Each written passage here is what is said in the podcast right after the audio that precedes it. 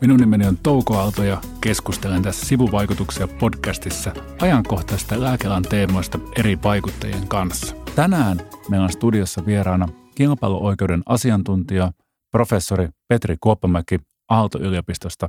Tervetuloa. Kiitos.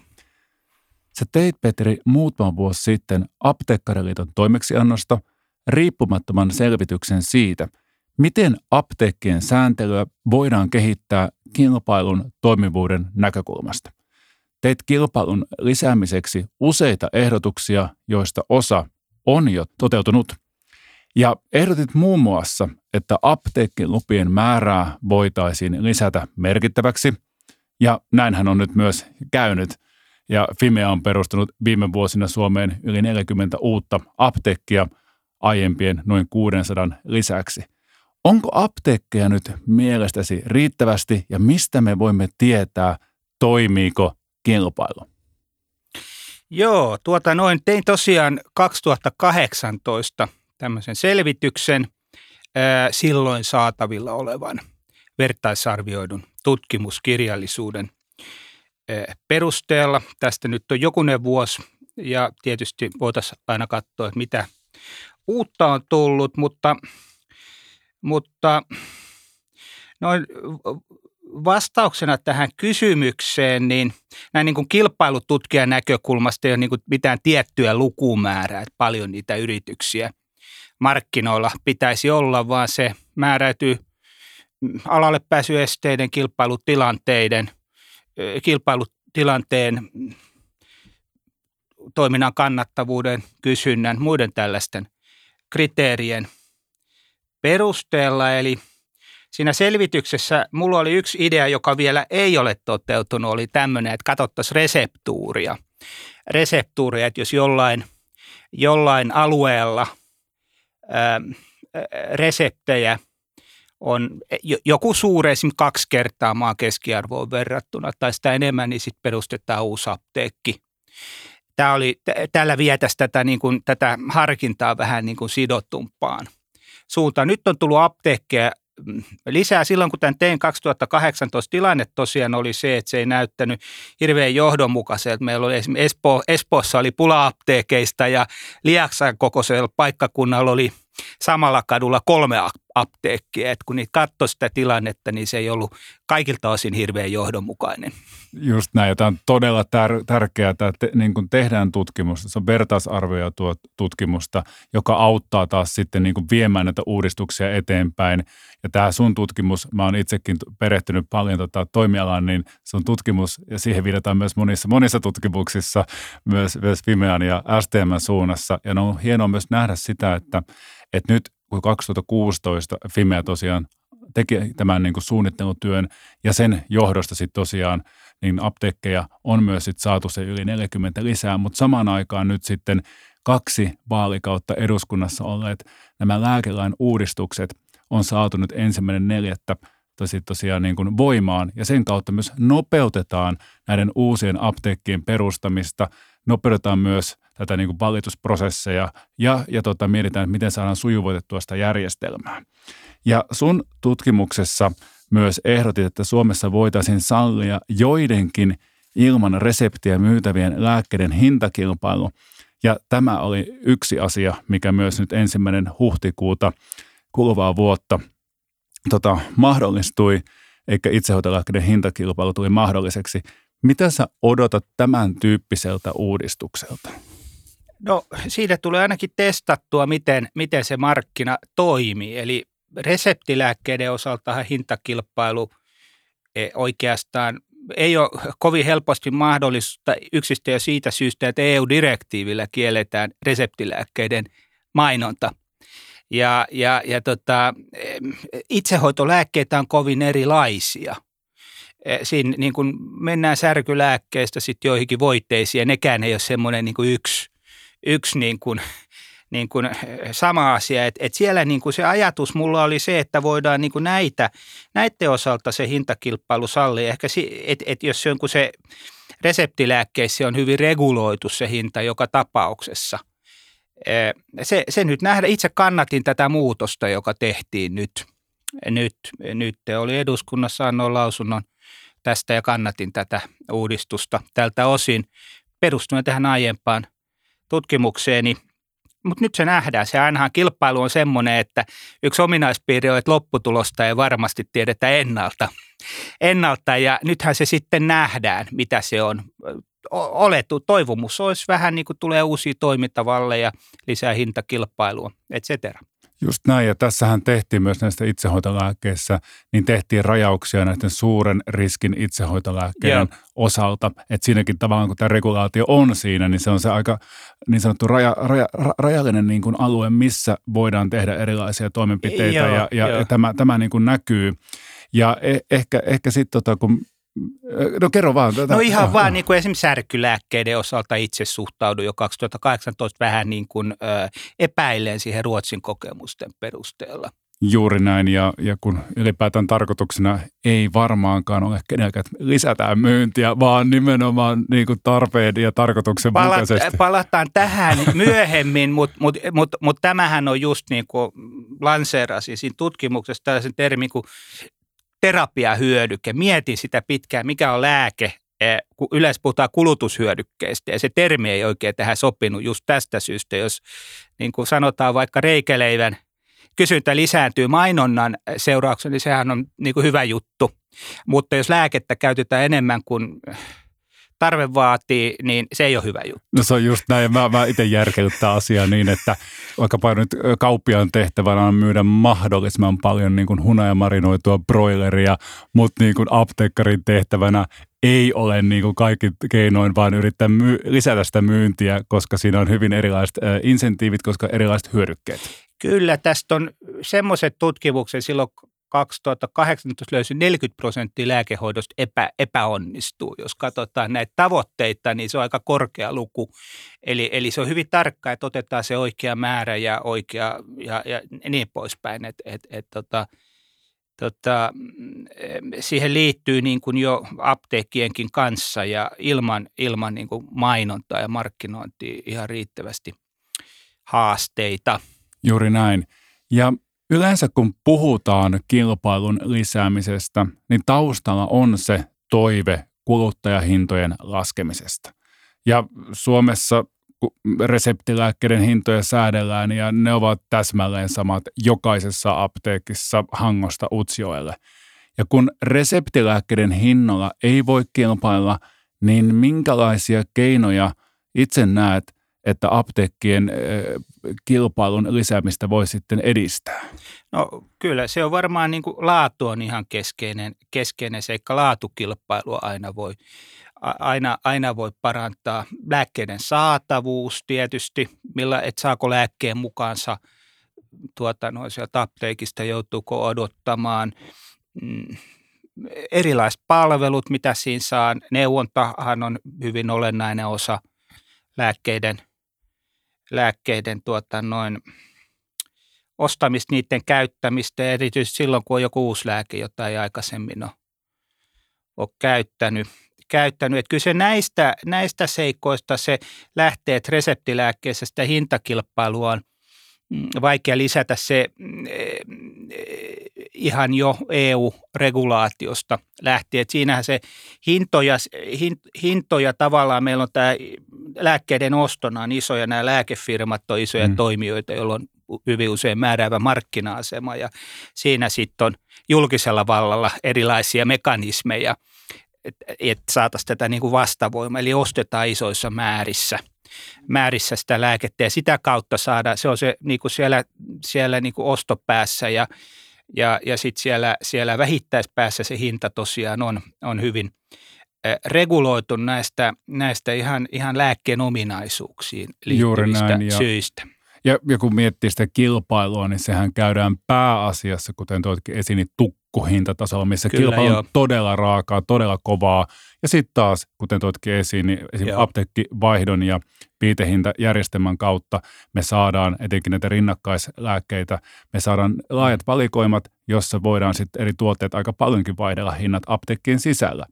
Ja, ja esimerkiksi kun katsotaan näitä kustannuksia, niin että korvattavissa reseptilääkkeissä kuluttajahinnat tämän apteekkivaihtoviitehintajärjestelmän kautta vuodesta 2003 tähän päivän mennessä laskenut 30 prosenttia, niin se on myös, niin kuin jos miettii tätä hinta-argumenttia, niin sanotaan näin, että tämmöinen hintasääntely myös pitää kustannuksia jonkun verran alempana – ja siinä on iso usein ehkä riskikin sitten, että jos sääntelyä puretaan, niin hinta saattaa pompata. Niin siis tässä kannattaa muistaa, että lääkkeet on äärimmäisen säännelty asia ihan siitä riippumatta, mit, minkälainen apteekkijärjestelmä on.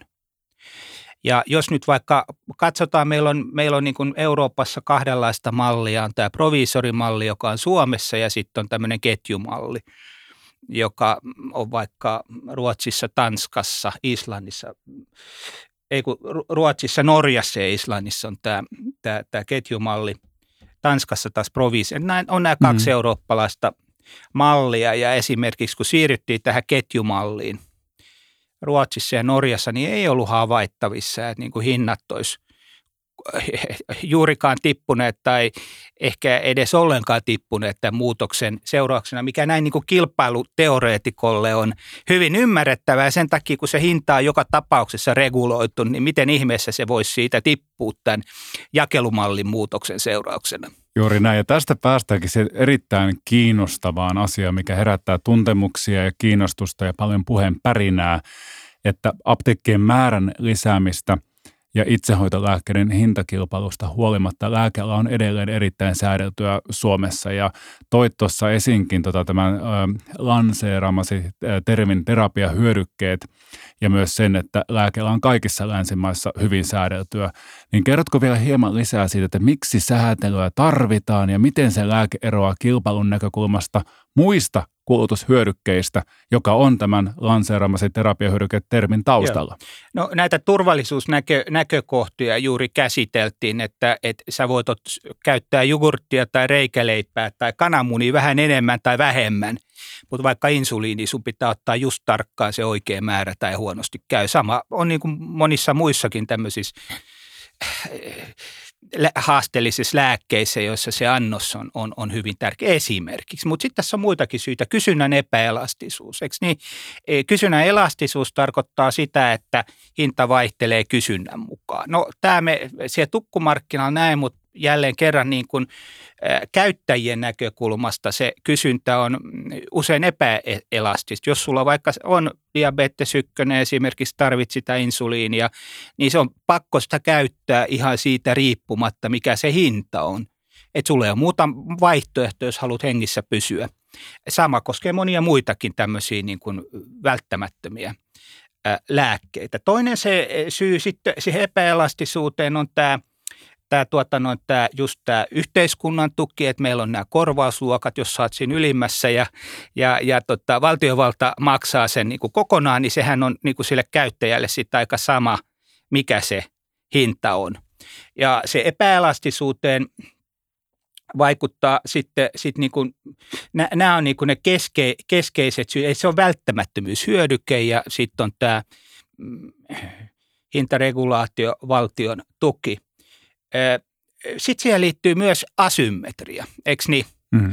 Eli, eli tiedon asymmetria, että, että lääkkeet on monimutkainen asia, jossa noin, noin niin kuin sillä kuluttajalla ei ole, ei ole tuota noin sen alan tuntemusta tai tietämystä, ellei hän itse satu olemaan farmaseutti tai lääkäri, mutta muuten ei yleensä. Tietysti voi itse vähän tutkia, mutta siitä tarvitaan asiantuntija-apua. Se on tämä tiedon asymmetria, se vaikuttaa – vaikuttaa tähän asiaan. Sitten on myös ulkoisvaikutukset.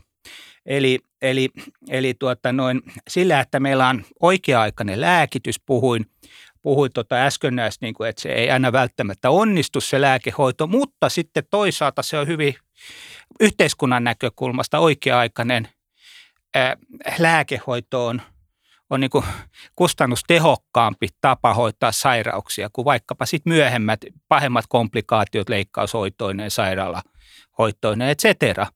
cetera että se on niin kuin yhteiskunnan näkökulmasta eh, hyvä juttu. Ja jos puhutaan vaikkapa tarttuvista taudeista, niin sittenhän se on niin kuin myös muiden kannalta hyvä, että niitä lääkkeitä et, et liittyy tämmöisiä niin kuin ulkoisvaikutuksia. Kaikista tällaisista syistä, syistä niin kuin se lääke, se ei ole kulutushyödyke – vaan, vaan se on, mun mielestä se on terapiahyödyke, joka on, niin kuin, siihen, siihen liittyy tämmöisiä hyödykkeeseen liittyviä erityisiä syistä, mistä johtuen se on tarkemmin niin kuin reguloitua kuin useimmat muut hyödykkeet. Ja se taas heijastuu, heijastuu esimerkiksi tähän hinnoitteluun ja jakelumalleihin.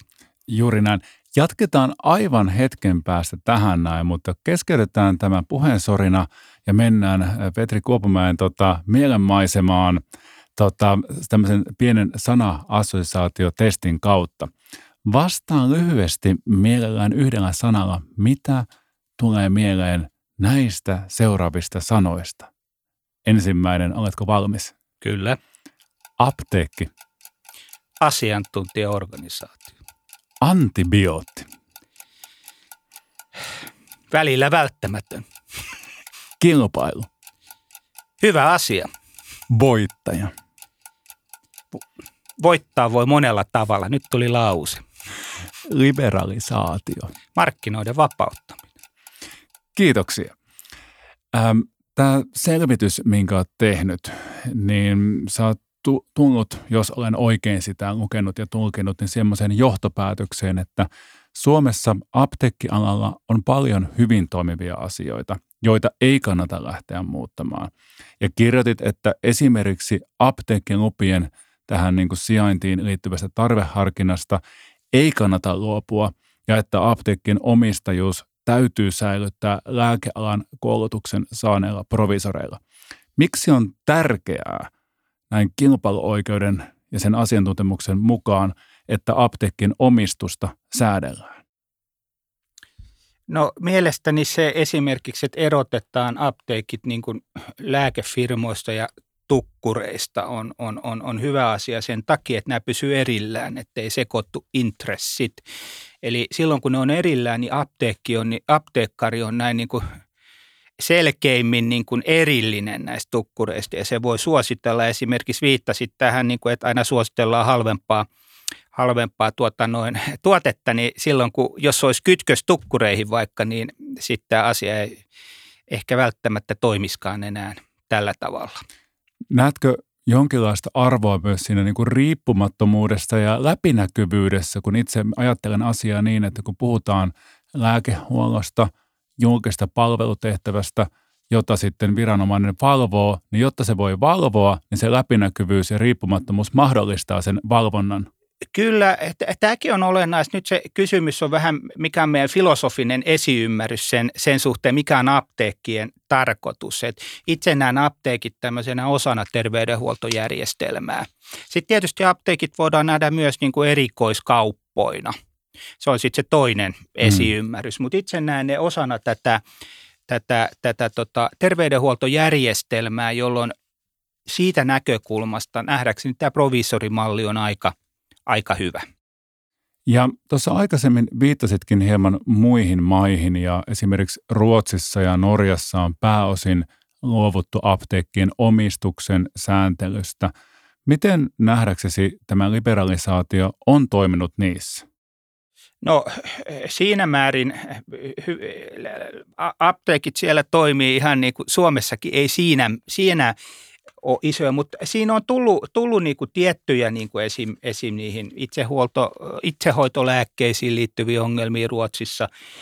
Sitten siinä on vähän, puhutaan siitä näistä laatutekijöistä, puhutaan myös niin kuin tästä just niin kuin apteekin henki, henkilöstön itseymmärryksestä, että mikä se on mikä se on, että, mutta ehkä se tavallaan kun järjestelmää muutetaan, niin sitä aina sanotaan, että niin kuin voidaan katsoa niin päin, että jos sulla on hyvä toimiva järjestelmä, niin sitten semmoinen perussääntö mielestäni on ihan don't fix what ain't broken. Ja, ja, ja tästä näkökulmasta niin kun on usein esitetty, että hinnat laskee merkittävästi, jos niin kuin muutetaan tätä mallia. Ja tästä ei ole saatavilla niin kuin oikeastaan mitään ää, robustia näyttöä. Ja tämä hinta-argumentti itse asiassa, mä kävin läpi, tota, mitä lääkealan tota, turvallisuuskehittämiskeskus Fimea teki tämmöisen 2018 muistaakseni tämmöisen niin kuin eurooppalainen katsaus apteekkijärjestelmän liberalisaatiosta, että minkälaisia vaikutuksia sieltä niin kuin on havaittavissa.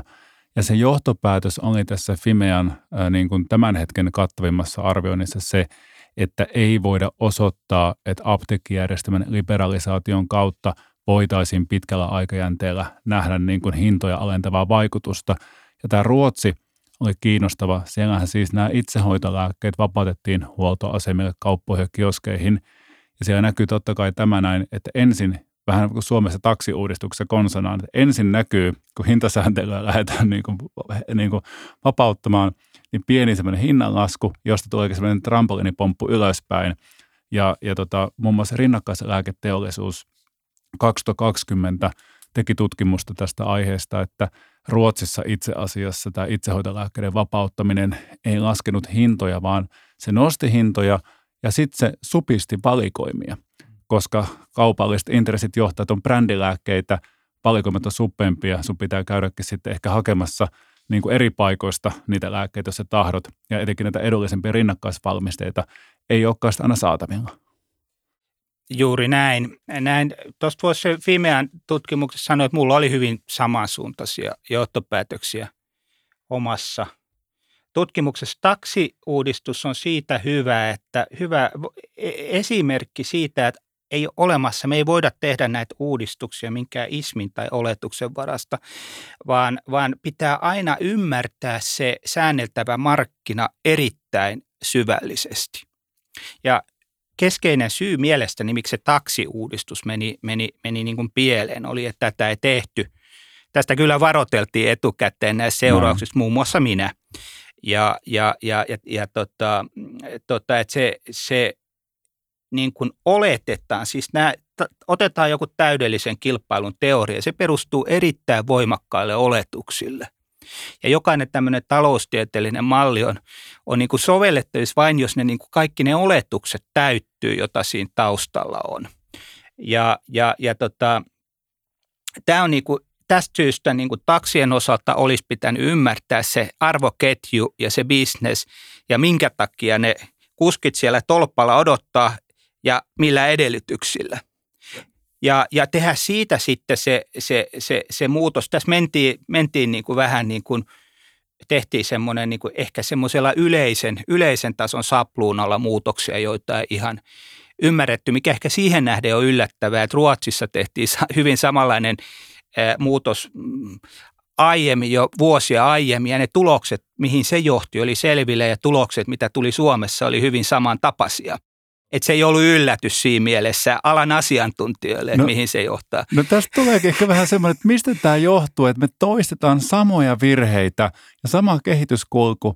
Asiantuntijat varoittaa, mutta sitten keskustelu pelkistyy vähän niin kuin ismeihin ja mielikuviin. Puhutaan tämmöistä edistyksellisestä liberalismista ja vaikka minkälaista ajatuksista ja usein näitä asioita myös niin kuin kerrotaan jotenkin niin, että, että toistetaan vaan, että hinnat laskee, palvelut paranee – ja sitten kun ei ole edes näyttöä siitä, niin siinä jotenkin tuntuu, että samaan aikaan puhutaan tutkitusta asiantuntijatiedosta, mutta sitten kuitenkaan sitä ei tahdota katsoa. Että se on jotenkin semmoinen hokema. Tämä on jotenkin jännä, että mä en oikein tiedä, miten tähän pitää suhtautua. Miten kilpailuoikeuden professori antaa neuvoja, miten suhtautua tähän keskusteluun. No sehän politiikkaa tehdään arvoilla ja ehkä myös tunteilla, mutta siinä pitäisi aina olla nämä nämä tieteelliset faktat, sen pitäisi olla perustua tieteelliseen tutkimustietoon näiden, näiden tota, poli- ja sitten valitaan niiden väri, välillä sit niin kuin arvoilla, Mut, mutta, mutta tota, et ehkä siinä on vähän tällaista, tällaista aina välillä, mikä itse en on, on, on politiikan ulkopuolinen toimija, toimija en osaa siihen o, o, sen, sen tarkemmin sanoa muuta kuin, että korostan sitä, että – että niin kun, kun tehdään päätöksiä politiikassa, niin keskeistä on se, että otetaan niin kuin sille neutraalisti huomioon kaikki saatavilla oleva tutkimustieto, eikä niin kuin valittuja paloja siitä. No se on, se on näin, ja mä jotenkin ajatellut näin, että myös ehkä helpoin tapa löytää yhteisymmärrystä repivinkin aiheisiin on se, että nojataan kaikki päätöksenteko tutkittuun tietoon, niin se on niin kuin helpoin tapa jatkaa yhtä matkaa myös vaikeiden kiistakysymystenkin jälkeen.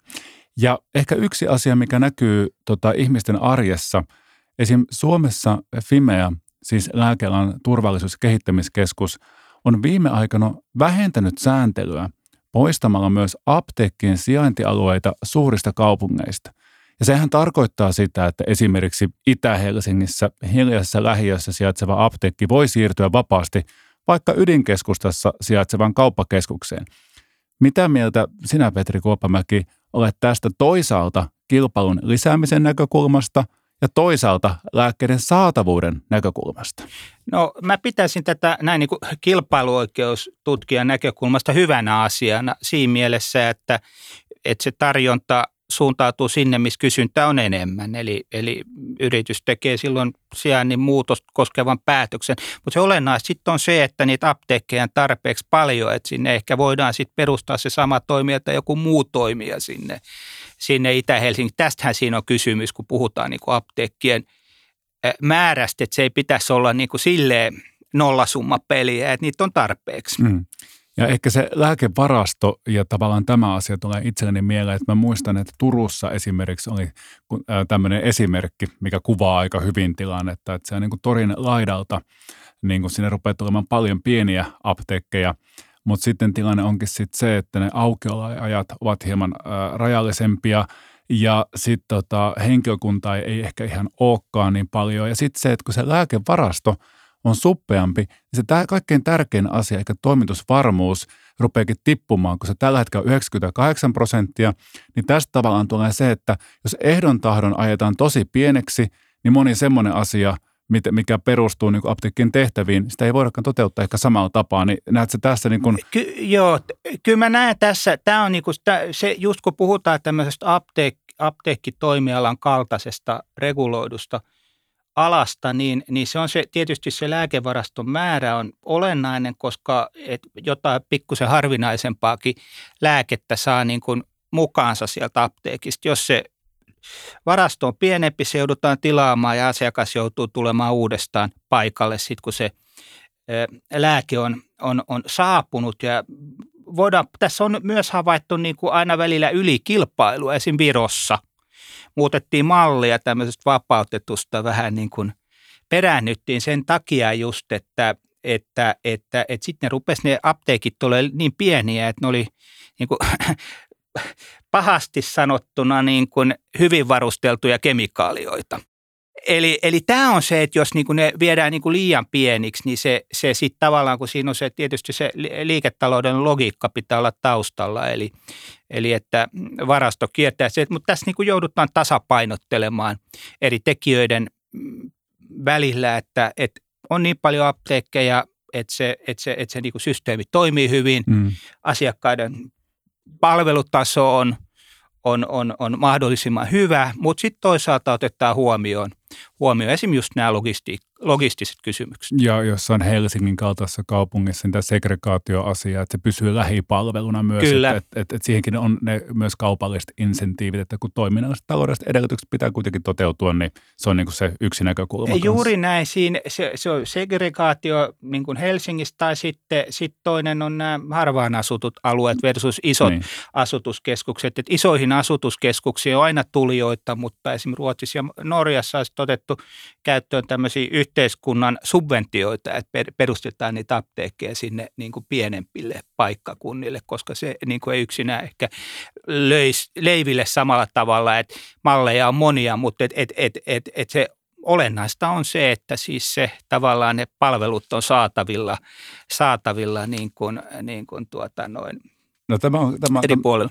Juuri näin ja se jotenkin – on miettinyt, että meillä on tavallaan nykyinen järjestelmä, kun siinä on tämä lääketakse ja apteekkivero, kaksi keskeistä mutteria, jonka kautta järjestelmä Joo. säädellään, niin siinä on käytännössä vähän niin kuin sisäinen valtionosuusjärjestelmä siinä. Ne isot, vähän kannattamat tai enemmän kannattavat apteekit tavallaan sitten niin kuin tukee – sitä pienempää. Ja käytännössä apteekkijärjestelmähän ei pyydä valtiota mitään, eikä tarvita mitään erillisiä tulomekanismeja taas sitten toisaalta, että tämä järjestelmä niin kuin rahoittaa itse itsensä sitä kautta. Juuri näin sanoisin itsekin siinä tutkimuksessani, että, että meillä on nämä tosiaan nämä sääntely, nämä ruuvit, joista voidaan väätä apteekkiveroja sitten tämä mahdollisuudet säädellä tätä apteekkien katetta, Juuri joka näin. ex-nikku sekä sisäänostohinta että ulosmyyntihinta on reguloitu, niin ruuvista vääntämällä voidaan vaikuttaa siihen katteeseen. katteeseen. Eli, eli, eli tavallaan niin kun, kun se malli on joka tapauksessa hyvin reguloitu, niin silloin, silloin se usein, usein on, on, on, on tuota noin hyvä, että sitä sääntelyä on enemmän. Kuulostaa ehkä, ehkä tota noin oudolta väitteet, mutta tässä löytyy sen kuuluisa taloustietteelle Pigou, Aa, jossa tavallaan kun sä kannat niin kuin vettä, sulla on semmoinen keppi tosiaan kummallakin puolella sanko, se on helpompi, helpompi kantaa, jos se sanko on kummallakin puolella. Jos toinen otetaan pois, niin sitten se selkä vääntyy vääräksi. Tämä on tunnettu esimerkki, että paradoksaalisesti äh, niin kuin sä, tietyissä tilanteissa sääntelyn vähentäminen voi lisätä, lisätä tota noin, äh, ongelmia, joskin sinänsä, siis mä oon markkinatalouden kannattaja, uskoo tähän kilpailumaan ja, ja se on niin kuin se useimmilla toimialoilla se paras ratkaisu, mutta sitten kun sulla on tämmöisiä säänneltyjä aloja, niin pitää hyvin, hyvin yksityiskohtaisesti ymmärtää, miksi se sääntely on olemassa, mihin sillä pyritään, miten se toimii ja sen jälkeen tehdä ne muutokset, joita tehdään. Kiitoksia. Tässä on käyty jo niin paljon keskustelua, että mä huomaan, että pitää vaan niin kuin hillitä, että, ei, että saadaan jossain vaiheessa myös päättymään keskustelua kohtuullisessa ajassa ja keskusteluhan jatkuu, mutta tosiaan mulla on vieraana kilpailuoikeuden asiantuntija professori Petri Kuopamäki Aalto-yliopistosta ja kiitoksia kaikesta tähän astisesta ja ehkä tämmöisenä niin viimeisenä kiteyttävänä kysymyksenä kysyisin näin, että ikään kuin yhteenvetona, että miten suomalainen apteekkijärjestelmä sinun mielestä toimii tällä hetkellä ja pitäisikö kilpailua joltakin osin vielä lisätä? No pääsääntöisesti mun nähdäkseni järjestelmä toimii oikein hyvin. Apteekkien määrä on, on, on edelleen se asia, jota voidaan miettiä, miettiä, kannattaisiko siinä lisätä. Se on niin kuin nähdäkseni, se ei ole niin kuin semmoinen, se on, se on vähän niin kuin aluekohtainen kysymys kysymys, et, et, mutta se, se, on, ja se on ennen muuta se on empiirinen kysymys, eikö niin, että me ruvetaan puhumaan niin kuin apteekkien määrästä. Ja sitten on tietysti nämä, nämä muutokset, mitä tulee – tulee, tulee eikö niihin verkkoapteekit, miten mm. sitä saadaan lisättyä. Lääkkeitä voidaan jaella vaikka droneilla jatkossa ja on kokeiltukin ja, ja kaikki tämä niin kuin uusi talous ja tällaiset asiat, että mitä se merkitsee tässä, tässä tämä digitaalisuus ja sen kaikki va- mahdollisuudet, mitä se merkitsee tällä alalla. Että kyllähän tässä koko ajan niin kuin uutta tulee myös. Juuri näin ja ehkä katsotaan, pystytkö vielä yhtymään minun tämmöisen omaan pienen yhteenvetoni tästä, että me voidaan olla varmaan samaa mieltä siitä, että apteekkitoimialaa pitää katsoa osana terveydenhuoltoa ja oli mitä tahansa mieltä mistä tahansa apteekkitoimialaan liittyvästä asiasta, niin ne kaikki päätöksenteot, niiden pitää niin kuin nojautua siihen olemassa olevaan tutkittuun asiantuntijatietoon, jota meille tänään tosiaan tarjosi Petri Kuoppamäki Aalto-yliopistosta. Ja minun nimeni on edelleen Touko Aalto. Tämä oli Sivuvaikutuksia podcasti. Kiitoksia kuuntelusta ja seuraavaan kertaan. Kiitos.